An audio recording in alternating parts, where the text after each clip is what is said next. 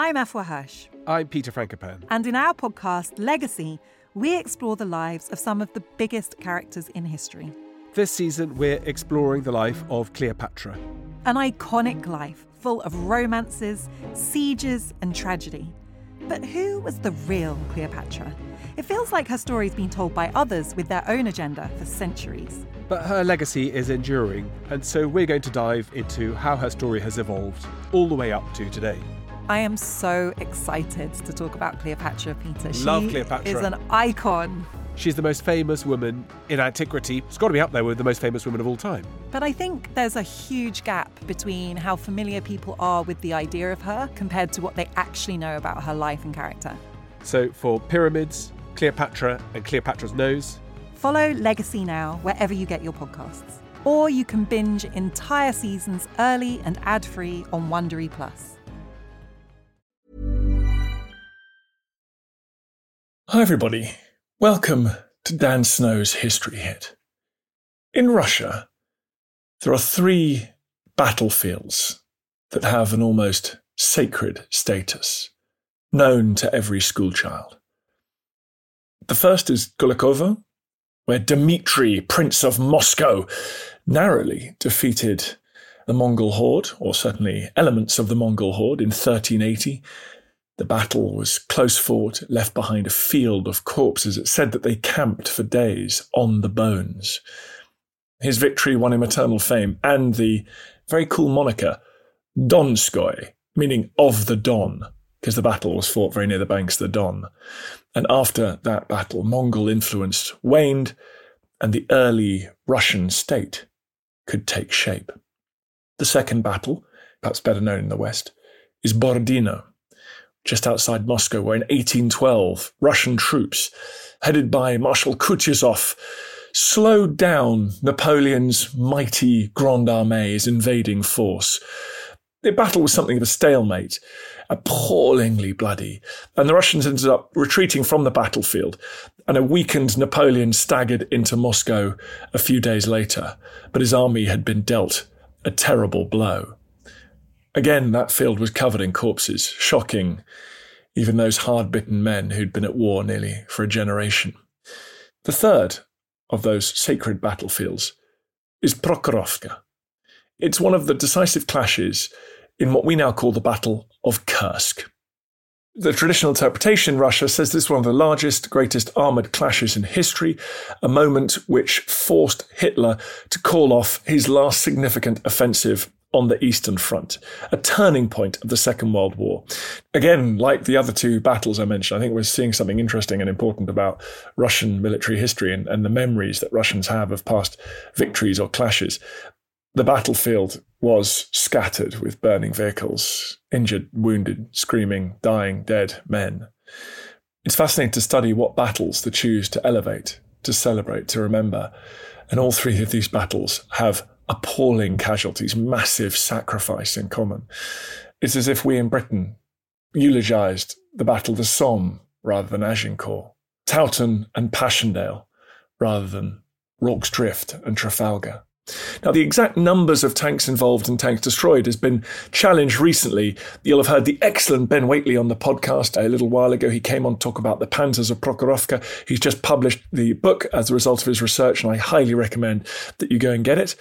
But it is clear that that traditional interpretation has some merit. The Battle of Prokhorovka and the wider Battle of Kursk, the giant clash at Kursk, was a terrible disappointment for the Wehrmacht. Its last large scale offensive on the Eastern Front in the Second World War.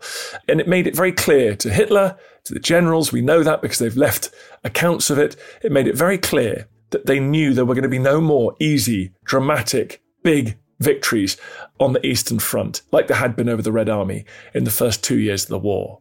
All that remained was a savage, attritional, grinding struggle that would lead eventually, inexorably, to the gates of Berlin itself. Kursk was fought 80 years ago this month. Nearly 4 million men took part, up to 20,000 tanks and armoured fighting vehicles, 70,000 large caliber guns, 10,000 aircraft. Kursk was hell, And this is its story. T minus 10. Atomic bomb dropped on Hiroshima. God save the king. No black-white unity till there is first some black unity. Never to go to war with one another again. And liftoff. And the shuttle has cleared the tower. It's the late winter of 1943. People will remember my episodes on Stalingrad earlier this year, a huge turning point in the Second World War, the catastrophic, hideous annihilation of Germany's, well, arguably its finest combat unit on the Eastern Front, a disaster that would see its once unstoppable tank crews, its assault engineers, its veteran infantry either dead, lying in shallow graves, or staggering off in a blizzard to almost certain death in the winter snow to Russian camps. But actually, the situation was much worse for Germany than simply defeat in and around the city of Stalingrad. The Soviets had launched not one, but several mighty counterattacks. They had caved in the German front line right across south and central Russia. There were German forces in the Caucasus trying to secure the valuable oil fields, and they only just fled back into German held territory before being cut off and avoiding a massive encirclement from Soviet troops. It appeared briefly in February, in March, that the entire German war effort on that Eastern Front might collapse. To deal with this, elite German units were thrown into action. One of them was the SS Panzer Corps. It was made up of divisions that had suffered terrible losses in 1941, early 1942, but they'd been withdrawn for, to the west.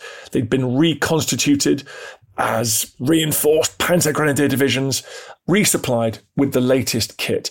In March, they were hurled into battle and they managed to stabilize the front line, particularly under the leadership of Manstein, one of Germany's most effective commanders. They actually retook some territory in eastern Ukraine, battlefields that are still being fought over today, including Kharkiv and Belgorod, which is just over the border in Russia. The German tanks in particular outclassed the Soviet T 34 tanks. The Soviets had giant numbers of these tanks. I've met veterans who served in those tanks, and they told me that they were primitive, they were simple, but they loved them because they could fix them themselves. They required very little maintenance, and ultimately there were just plenty of them. However, they were massively outgunned by the German Panzer IV. It fired a seven and a half centimeter shell through its long barrel that could penetrate T 34 armor. And there were new German tanks coming out. The Panzer VI with its 88mm gun. They took an anti-aircraft gun designed to fire supersonic shells and hit aircraft thousands of feet above the Earth's surface. They basically stuck that on top of a tank. The Panzer VI, known as the Tiger. And the Tiger and the Panther tanks essentially impenetrable to anything that a Soviet tank could fire at them. The Germans, at this point, had the wide superior tactics. All their German tanks had two-way radios, which was not true of Soviet tanks. The command and control was excellent. You could move them around the battlefield if you were a commander. They had fantastic optics in their turrets. They could see and target enemy tanks far more effectively, and their weapons were more accurate. And as a result, this desperate German holding action enabled the German army to survive in this part of the southern Soviet Union. And then the spring mud came along, the thaw came along and turned the entire battlefield into mud. So there was a break while they waited for the ground to harden up. And the front lines hardened up too. And the front line had a curious feature in it. It had a bulge. A salient is what soldiers and military historians like to call it. A big bulge around 150 miles or so from north to south, but it extended 100 miles into German lines from east to west. In the middle of that bulge was the city of Kursk. Now, bulges are very vulnerable because you have to keep troops in that bulge on the front line to protect that front line. But it means that your enemy, because of the nature of a bulge, are closer to your rear areas. If they launch an attack, they can pinch off, they can surround any troops in that bulge. And it's making the job of an attacking force much, much easier. And German planners knew this very well. Let's be clear, let's zoom out for a second. In the spring of 1943, Germany had lost the Second World War. The Axis was over. They were finished. They were dead. I always think of the, the galaxy of crimes that Adolf Hitler committed, and indeed the Japanese government, but of the galaxy of crimes, genocide, monstrous destruction, insisting on fighting a war that you had absolutely no chance of winning for at least two years, the loss of millions and millions of lives for nothing is among the most tragic. There was no way that Germany could win a war against the British Empire, the Soviet Union, and the Americans, and all of their allies. The industrial, the demographic, just in terms of manpower, the material imbalance was simply astonishing by this point of the war. It would take a miracle to save Germany a miracle. It would require the kind of miracle that, ironically, had saved Frederick the Great, a man who Hitler admired greatly during the Seven Years' War, when a Russian ruler had died, an eccentric, arguably mentally ill Russian ruler had taken over, who happened to have a fixation on Frederick the Great, switched sides, and helped him survive in the Seven Years' War. That was very unlikely to happen twice. Stalin was very unlikely to be replaced with a keen pro Nazi leader of the Soviet Union. So, failing that, Germany had few options in 1943. North Africa had fallen to the Allies. They were poised to invade southern Europe, either Greece, the Balkans, southern France, or Italy. The Battle of the Atlantic turned decisively against the Germans. In May 1943, the U boat campaign was effectively called off, halted in that month after terrible losses. Japan was realizing the full consequences of its insane decision to attack the United States in the Pacific as Japanese fleets and garrisons were reeling under the mighty hammer blows of the US Pacific Fleet and the amphibious forces attached. And Germany had no choice but to switch to the strategic defensive. In fact, in February 1943, Hitler stated that he was, quote, unable to undertake any large scale operations this year, only small forays. And that bulge that bulge in the Soviet line was very tempting, like a ripe grape waiting to be picked off the vine. Senior German commanders envisaged a kind of defensive attack, a defensive strike against this bulge. It would eventually be known as Operation Citadel, and it was a strike against this Kursk salient. The plan was for the vaunted German armour to repeat their successes of 1941 and 42 and launch deep penetrating thrusts through Soviet lines to meet up in a double envelopment and turn this bulge in the Soviet line into an entirely surrounded pocket full of Soviet troops that would eventually then be killed, captured, and reduced. On March the 13th, Hitler issued an operations order for this pincer attack to take place. The hope was for this double envelopment to surround and destroy five Soviet armies locked in this salient.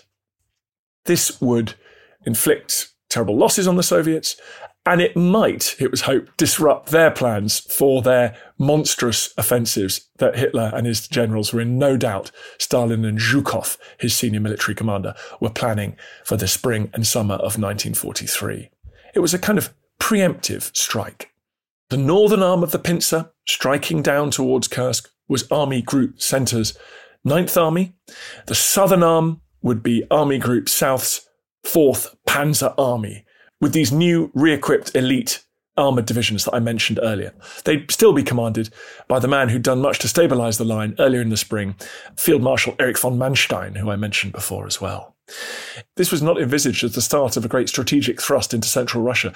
It was imagined it would last no more than about three weeks, and it would commence in the second half of April. So it would be quick. It would throw the Soviets off balance for the rest of the summer.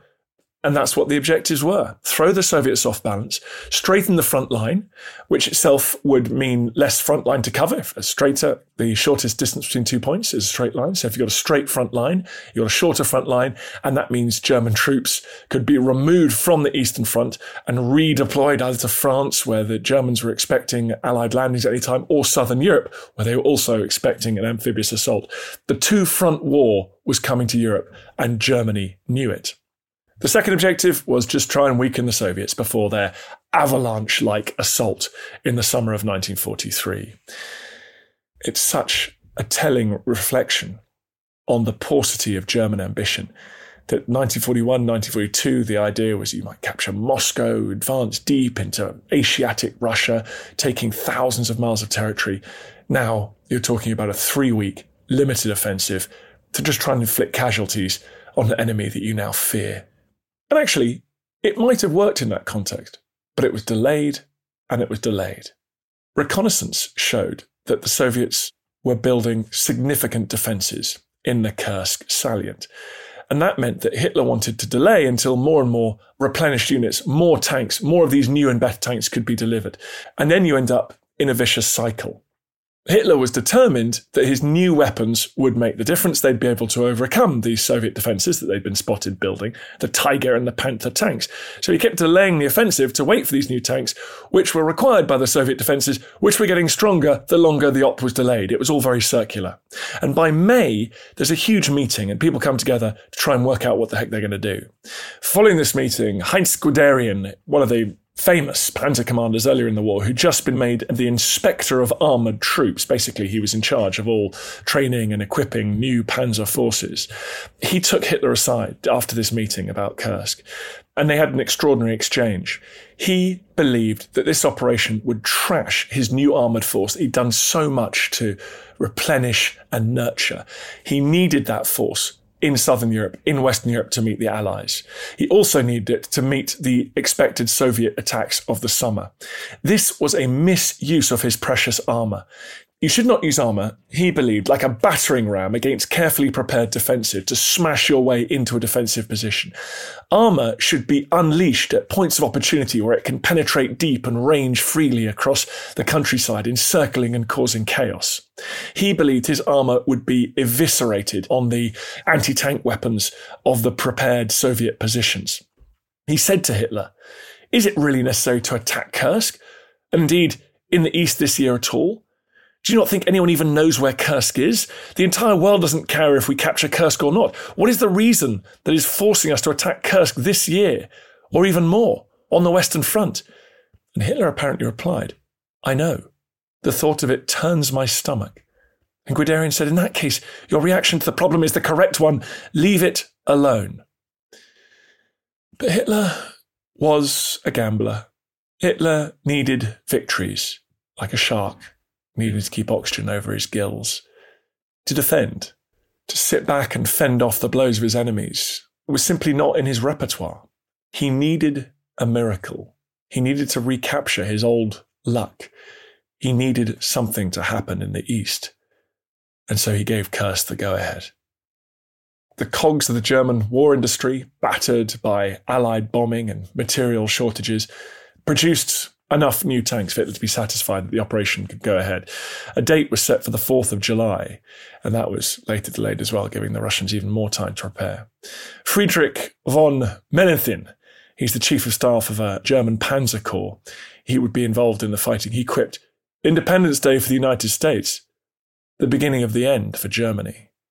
In fact, it would begin the following day, on the 5th of July. Around 600,000 German troops about 2,500 tanks and mechanized guns and tank destroyers were available for the offensive. It's about three quarters of all German armour on the Eastern Front, and they would be supported by 7,000 heavy guns. Unlike Hitler, the German soldiers felt positive. The great tragedy of young people at war is they're not party to the cynical discussions of their commanders. They didn't know how awful Hitler, Guderian, and others felt about it. They trained hard. They believed in each other and they believed in what they were told. Alfred Novotny was an Austrian, a Wehrmacht veteran. He was serving with the elite Grossdeutschland Panzergrenadier Division, one of those divisions I mentioned earlier. He wrote later, We were totally convinced as soldiers that Kursk would turn the war around again in favour of Germany. We, the Fusiliers and Grenadiers, would do it. And a radio operator, Wilhelm Russ, in a Tiger tank, wrote that nobody will be able to resist this might. We were so confident of winning as we had always done before. It was a dead certainty for all of us. There was indeed a dead certainty for German armour on the Eastern Front, but it was a very different fate to the one that Wilhelm Russ had imagined. The Soviets, well, they knew it was coming. The British had warned them, sort of officially, and also the British had unofficially them through the Soviet spy John Cairncross, who was at Bletchley Park intercepting German communications. He'd sent the Soviets detailed plans as to the expected German assault. And this time, unlike in Operation Barbarossa, when Stalin ignored warnings from Britain and elsewhere, this time the Soviets listened. They dragooned over 300,000 civilians into service. They were put to work. They dug massive anti tank ditches. They erected mighty barbed wire obstacles. They sowed hundreds of thousands of mines in minefields. They built deep entrenchments for infantry and they built concrete emplacements, machine gun bunkers, mortar pits. They built not one, not two, but three defensive belts and fallback positions beyond that. The combined depth, we think, of these three defensive belts was about 25 miles. Even if the Germans managed to break through these three defensive belts, there were additional defences built east, which meant that there were defences to a depth of more than 150 miles. The Soviets built 6,000 miles of trenches and around 1,000 miles of roads to facilitate reinforcements and resupply moving around the pocket and behind it. On the Soviet side, too, there was an extraordinary number of men, around a quarter of the Red Army, over a million men ready to meet the German onslaught. Now, as you've been hearing a lot with Ukraine at the moment, it's often said that an attacking force needs a three to one numerical advantage to defeat the enemy. But the Soviet defenders enjoyed at least a two to one advantage over the attacking Germans. The Soviets had around 5,000 tanks in and around the pocket, perhaps half the tanks of the Red Army at the time. This would be a titanic clash. The Germans knew a reasonable amount about the defences that they faced. The Waffen SS had built a full scale duplicate of Soviet strong points. They used to practice techniques for neutralising these positions. Troops were well prepared, they were reasonably well equipped at the start of this campaigning season. And many of the individuals, as we've heard, believed that after an appalling winter, this was a chance to take the German army back to those winning ways, potentially win this dreadful, elongated war on the Eastern Front. Perhaps their road home led through Kursk. At 5 a.m.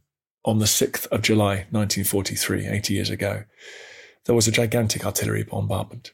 It lasted 80 minutes in the northern sector, about 50 minutes in the southern sector. And as soon as that barrage was complete, Soviet positions smashed, barbed wire churned up, troops killed, discombobulated, the ground force attacked.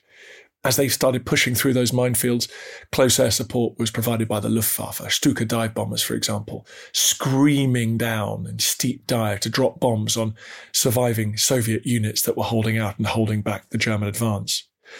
As the Germans moved forward, within seconds they discovered that gone were the days of punching through substandard defences and quick advances into the open countryside beyond. To the north of the salient, let's talk about them first. There was German Ninth Army. They actually relied on infantry more than tanks. Their tanks were being hoarded. The commander of the German Ninth Army was terribly worried about the Soviet counterattacks, and he actually kept back his tanks, either to exploit breakthrough or to deal with the expected Soviet counterattack. And so infantry moved forward in large numbers took a long time to clear the minefields. The minefields were deeper and more expansive than the Germans had realized. And by the end of the day, they had managed to punch through one of those three defensive belts. They've ground their way around six miles into enemy territory. The accounts of this fighting are horrific. Alfred Novotny recalls that the first hours of the Kursk offensive still cause flashbacks 50 odd years later. Sometimes I think I can hear the incredible loud noise of the German weapons flak, artillery, mortars, Stukas, Nebelwerfers. I cannot forget the endless, terrible rain, rain and more rain. We were totally drenched, heavily laden down with equipment, knee deep in mud all around us. A Soviet machine gunner, Mikhailo Petrik, recalls that we had the enemy pinned down, but there was little cover and they tried to attack. Every time they moved, we shot them. A small pile of casualties grew. But then we saw they had a mortar, and before I could open fire, we'd been hit. The mortar round knocked me unconscious and in so doing saved my life. When I came round that evening, my partner was dead and I was covered in blood from a bad head wound. I was a mess, deaf, confused, unable to stand. Despite this, I can still recall the mixture of damp earth, cordite, and blood which filled my nostrils as I assessed my situation. Clearly, the Germans had passed us, thinking us both dead. That evening, having gathered myself, I headed through the German lines into the arms of my comrades, where I was patched up, given a rifle, and sent to a trench. I did not last long. It was only hours later that I collapsed again. A shard of metal had, unknown to me, entered my neck from the mortar. My battle was over. And I think that's how we have to imagine this period of the battle. Savage, small unit engagements like that. Strong points overcome eventually by flanking movements or bringing up mortars, pouring in direct fire on them, calling in an airstrike or tank support, then grinding it on, moving on just perhaps a few yards to the next strong point and having to reduce that as well all the time. Soviet artillery based a little bit further back, just pouring down a hail of hot steel and high explosives on the attacking forces caught out in the open. Von Mellenthin, who I mentioned before, attacked in the south, and he said the Russians reacted to our plans exactly as we had expected. They fortified likely sectors, built several lines of resistance, converted important tactical points into miniature fortresses. The area was studded with minefields. They converted it into another Verdun. He believed that the German army had sort of thrown away its advantage, its mobile tactics, its ability to respond, to pivot and punch. Instead, it was now fighting the Russian army on ground of their own choosing. He writes Instead of seeking to create conditions in which maneuver would be possible, the German Supreme Command could think of nothing better than fling our magnificent panzer divisions at Kursk, which had become the strongest fortress in the world. In the north, by the 10th of July, it was clear the Germans had been stopped in their tracks. They just did not have the strength to break through the remaining fortifications. They were bogged down in extensive, nightmarish Soviet defences.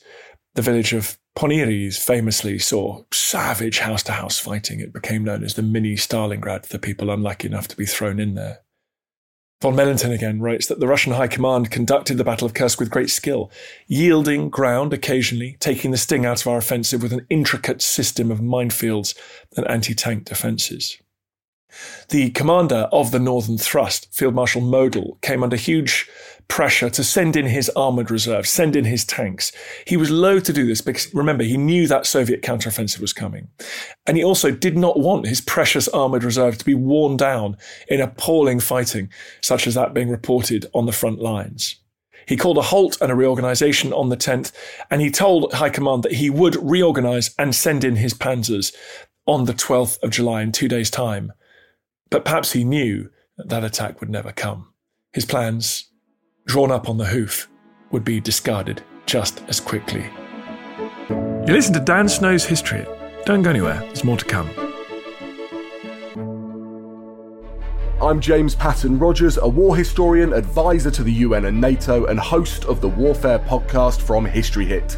Join me twice a week, every week, as we look at the conflicts that have defined our past and the ones shaping our future we talked to award winning journalists. ISIS, this peculiar strain that we all came to know very well in the mid 2010s, really got its start because of the US invasion of Iraq. We hear from the people who were actually there. The Sudanese have been incredible. They have managed to get supplies to people, to individuals who are suffering. And we learn from the remarkable historians shining a light on forgotten histories. For the most part, the millions of people who were taken to those camps were immediately murdered. Auschwitz combined the functions of death camp and concentration camp and slave labour. Join us on the Warfare podcast from History Hit twice a week, every week, wherever you get your podcasts.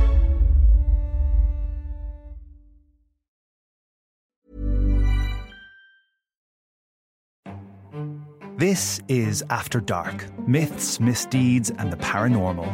The podcast that takes you to the shadiest corners of the past, unpicking history's spookiest, strangest, and most sinister stories. I'm Maddie Pelling. And I'm Anthony Delaney. Join us every Monday and Thursday, and we'll take a look at the darker side of history from haunted pubs to Houdini to witch trials and arsenic laced breakfasts. Follow After Dark Myths, Misdeeds, and the Paranormal wherever you get your podcasts brought to you by History Hit.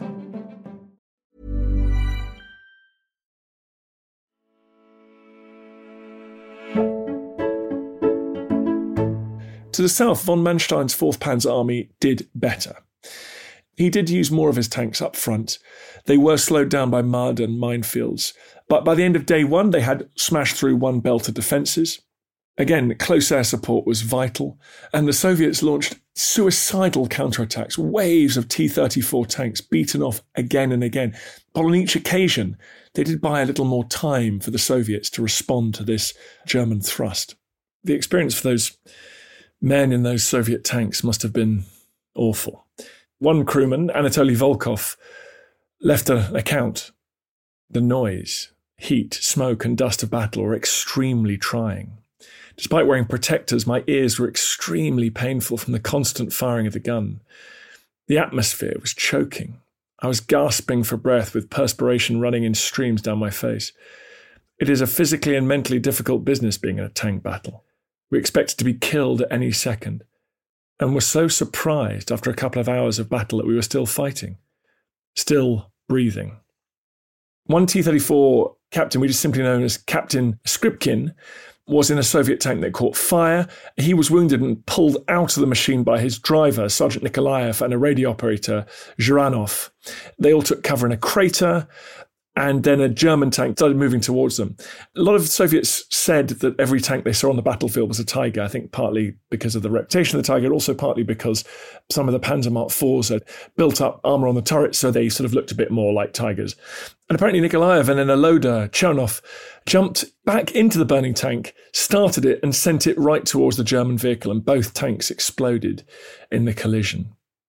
The concern was so great here on the southern front that Stalin authorized the sending of the strategic reserve. So vast numbers of new, fresh men and tanks headed to the front. And through the 8th of August, these men were thrown into battle pell mell, complete lack of coordination, which actually, in the end, possibly benefited the Soviet side because the attacks came so randomly, so thick and fast on the Germans that they were almost bewildered. The Soviet second Guards Tank Corps north of Belgorod and people will remember the name Belgorod. It's the place where those Ukrainian backed Russian insurgents ran across the border and sowed chaos around about a month ago. So, just north of there, 80 years ago, the Soviets were moving a large number of tanks through some woods, but they were picked up by German air reconnaissance. So, before they even reached German positions, they were annihilated in a German ground attack. German aircraft with anti tank cannons mounted under their wings. Something like 50 tanks were destroyed in that unit. And it's written up as the first time in military history that attacking tank formation had been defeated by air power alone. It would certainly not be the last, as the Germans would discover to their cost in the battles in Normandy. Through the 8th of July, you get a series of these suicidal attacks landscape littered with burning vehicles, grotesque, twisted steel structures as guns, trucks, and fighting vehicles were torn apart by high explosives. And the ground around them would have been littered with corpses, many of them charred, having been burned alive in these vehicles.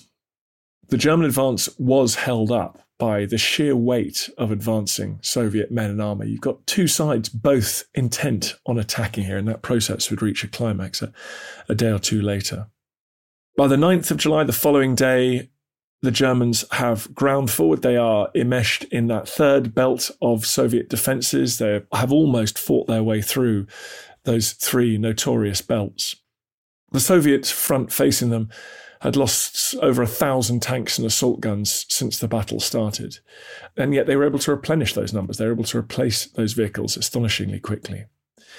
On the evening of the 9th, something happened far away that would shape the outcome of the Battle of Kursk, indeed the fighting on the Eastern Front. On the evening of the 9th, the 10th of July, the Allies successfully landed in Sicily. This was the first time that Allied boots had hit the ground of an Axis home country. The second front in Europe had been opened up. And immediately Hitler responded by announcing that he intended to take troops away from the Eastern Front, away from the Battle of Kursk, and reinforce Axis troops in southern Italy. That's the backdrop of the clash at Prokhorovka, which took place on the 12th of July. This is seen as the climax the Battle of Kursk. It's suddenly remembered that way in the Soviet Union and Russia today. You have a situation in which the 5th Guards Army of the Soviet Red Army had been held in reserve. They launched themselves headlong in a kind of death ride at the 2nd SS Panzer Corps of the German Waffen SS, all under the command of Manstein, still pushing ahead, desperately trying to break through those southern defences of the Kursk salient. It's, again, this day on which both sides are hoping to aggressively advance, and that energy was released in the form of gigantic destruction at the front line, a meat grinder. The Soviets threw something like five tank brigades into the battle, around 600 fighting vehicles, smashing headlong into advancing Germans. At around 8 a.m. that day, a Soviet artillery barrage opened up, trying to soften up German positions. Half an hour later, the 5th Guards Tank Army Commander, Lieutenant General Pavel Rotmistrov, radioed his tankers Steel, steel, steel. That was the code word, the order to advance. And incredibly close quarters tank battles followed. One of the commanders of the Panzer Mark IV, Ribbentrop, whose father was Hitler's foreign secretary, he was a panzer commander on the Eastern Front, highly decorated. And he describes that day. What I saw left me speechless. From beyond the shallow rise, about 150, 200 meters in front of me, appeared 15, then 30, then 40 tanks. Finally, there were too many to count. The T 34s are rolling forward towards us at high speed, carrying mounted infantry. That means soldiers just clinging to the outside of the tank, using them as shuttles to get into battle. Ribbentrop says, Soon the first round was on its way, and with its impact, the T 34 began to burn. So the Soviet plan was that they'd sort of overcome German advantages in armour with speed and dash. And that proved to be a death sentence for many of those crews and many of the infantry clinging to the outside. The Germans have got fewer tanks. Yes, they might be slightly better, but the Soviets thought, well, we can just rush them. Our tanks are expendable, our crews are expendable, and we've got plenty of them, and there's plenty more where that came from a T 34 tank commander, Vasily Bryukhov, that day, is 19 years old. And he recalls that the distance between the tanks was below 100 meters.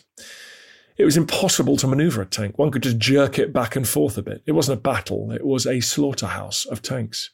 We crawled back and forth and fired. Everything was burning. An indescribable stench hung in the air over the battlefield. Everything was enveloped in smoke, dust, and fire, so it looked as if it was twilight. Tanks were burning, trucks were burning. The two tank forces just came to a, a kind of gridlock and battered each other at arm's length. Pavel Rotmistrov, the commander of the Soviet tanks, recalls smoke and dust swirled all over the battlefield. The earth shook from the powerful blasts.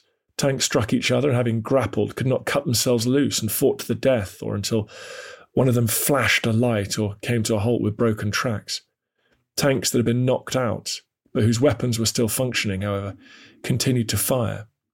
For some reason, it sort of reminds me of the Battle of Trafalgar, these giant warships crashing into each other and firing at each other, with their muzzles almost touching until one of the crews was so debilitated they couldn't continue to fight the battle.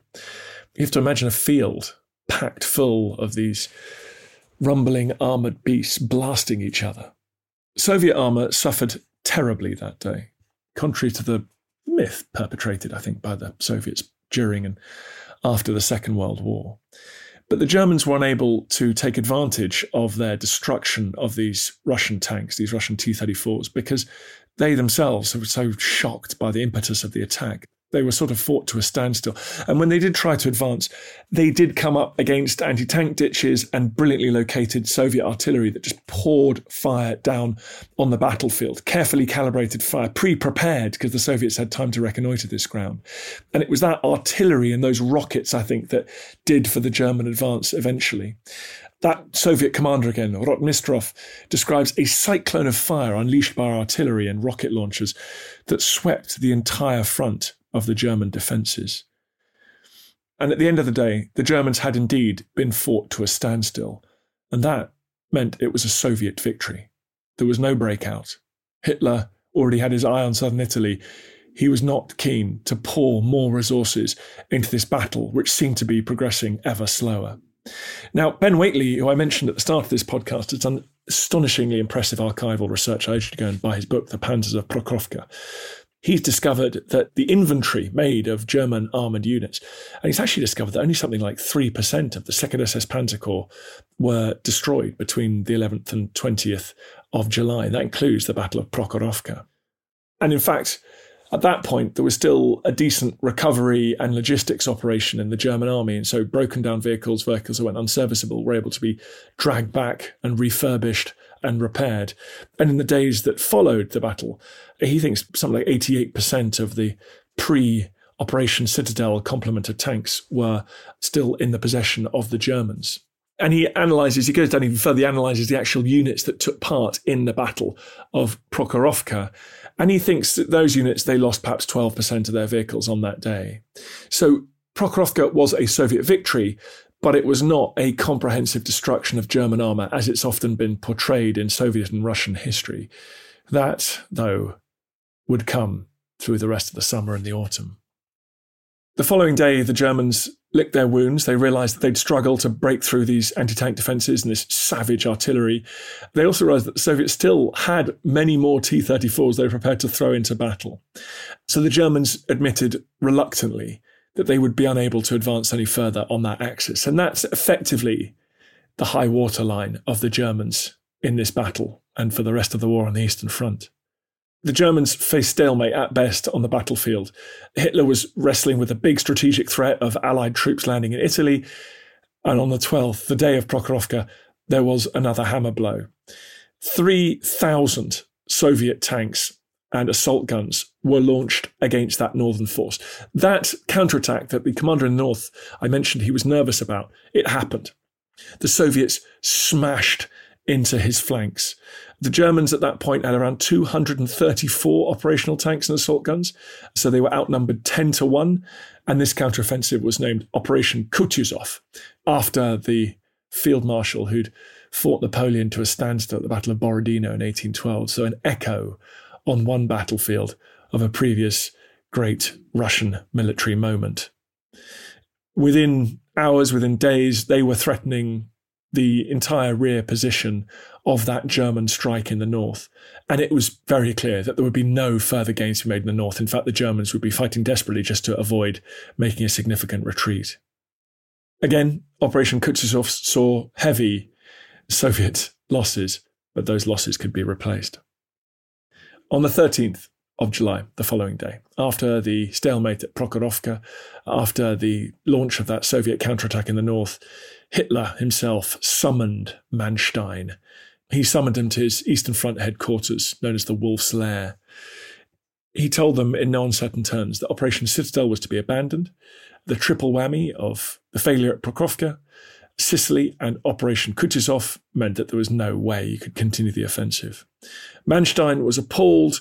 He begged Hitler to let him launch another assault. He still said he had uncommitted reserves. He believed he could surround and destroy some Soviet units. Again, look how small these ambitions are now. There is no suggestion that you can conduct a war winning offensive on the Eastern Front. They've given up even trying to encircle Soviet forces in Kursk. He's now reduced to arguing that he can encircle and cut off some slightly more isolated Soviet forces that are vulnerable to his advance. Hitler gave permission for Manstein to carry out some small advances, but at the same time, he did take away key units to bolster Italian morale and defences. Hitler was also worried his next problem, and he was right to worry about this, was in Donetsk in eastern Ukraine. The economic riches of Ukraine, the resources of Ukraine, were far more important, Hitler believed, to defend than Manstein's promises that he could cut off and destroy some more Soviet units. Hitler did concede, and Manstein was allowed to launch something called Operation Roland. It commenced in the early hours, of the 14th of July. It made some advances, but it proved indecisive for the Germans. And as that was happening, vital panzer units were being withdrawn and sent to Italy, and the remainder very quickly switched to the defensive. The Battle of Kursk was really over by mid July. The Soviets had weathered the storm, and the Germans had expended irreplaceable men, vehicles, and material in trying to smash their way through impenetrable defences. Kursk, if you like, comes to an end at that point, but the fighting doesn't. That counterattack in the north continues and the Soviets make big gains. Then in the south, the inevitable counterattack came. Operation Rumyantsev was launched on the 3rd of August. This had been intended to be the major Soviet offensive for 1943. They'd regrouped, they'd replenished after Operation Citadel, and they started crashing through German lines in early August. They recaptured Belgorod by the 5th. By the 12th of August, they'd reached the outskirts of Kharkov and they liberated it completely on the 23rd after appalling urban combat, great huge losses of armour and infantry. The Germans found themselves in the miserable position. Having failed in their summer offensive, they were now conducting a desperate fighting retreat. And that retreat would accelerate.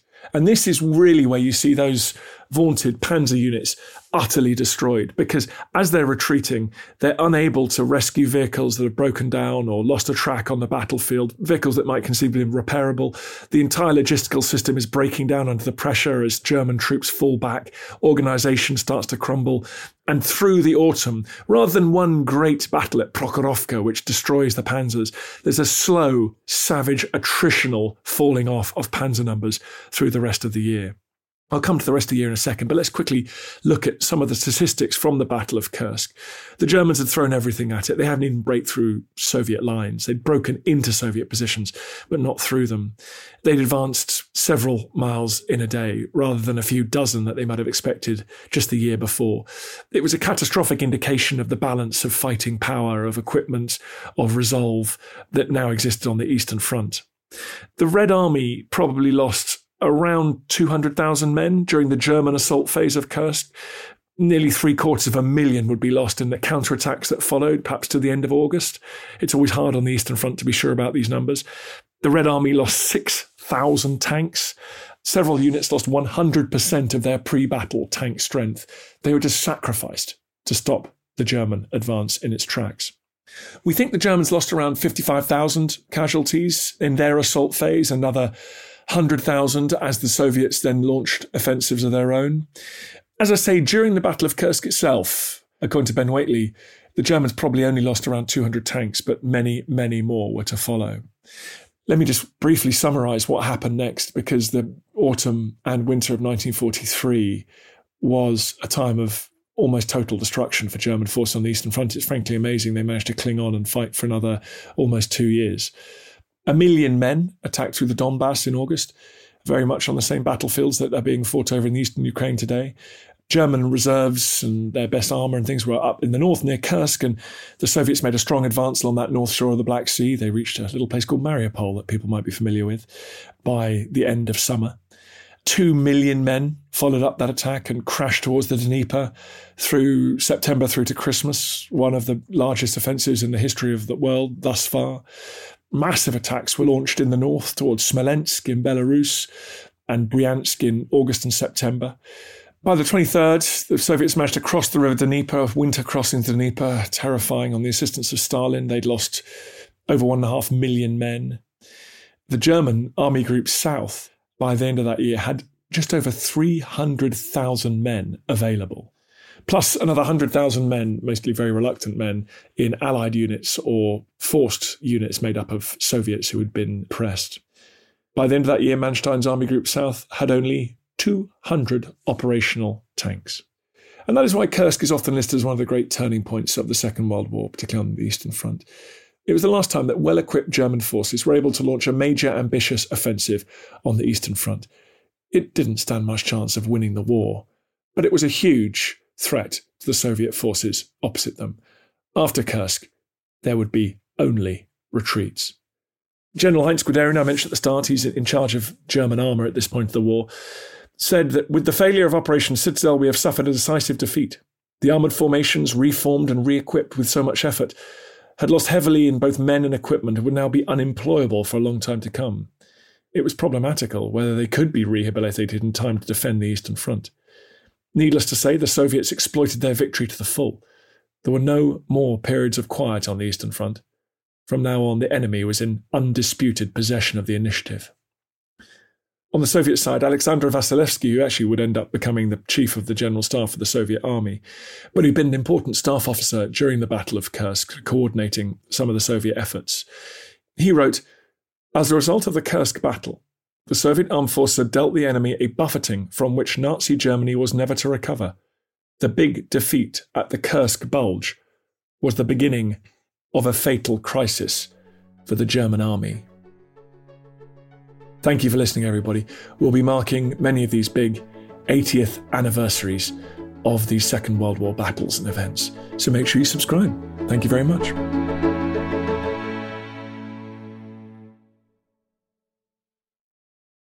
Thank you for listening to this episode of Dan Snow's History Hit. Please follow this show wherever you get your podcasts. It really helps us, and you'll be doing us a big favour. Don't forget, you can also listen to all of these podcasts ad free and watch hundreds of TV documentaries when you subscribe at historyhit.com slash subscribe.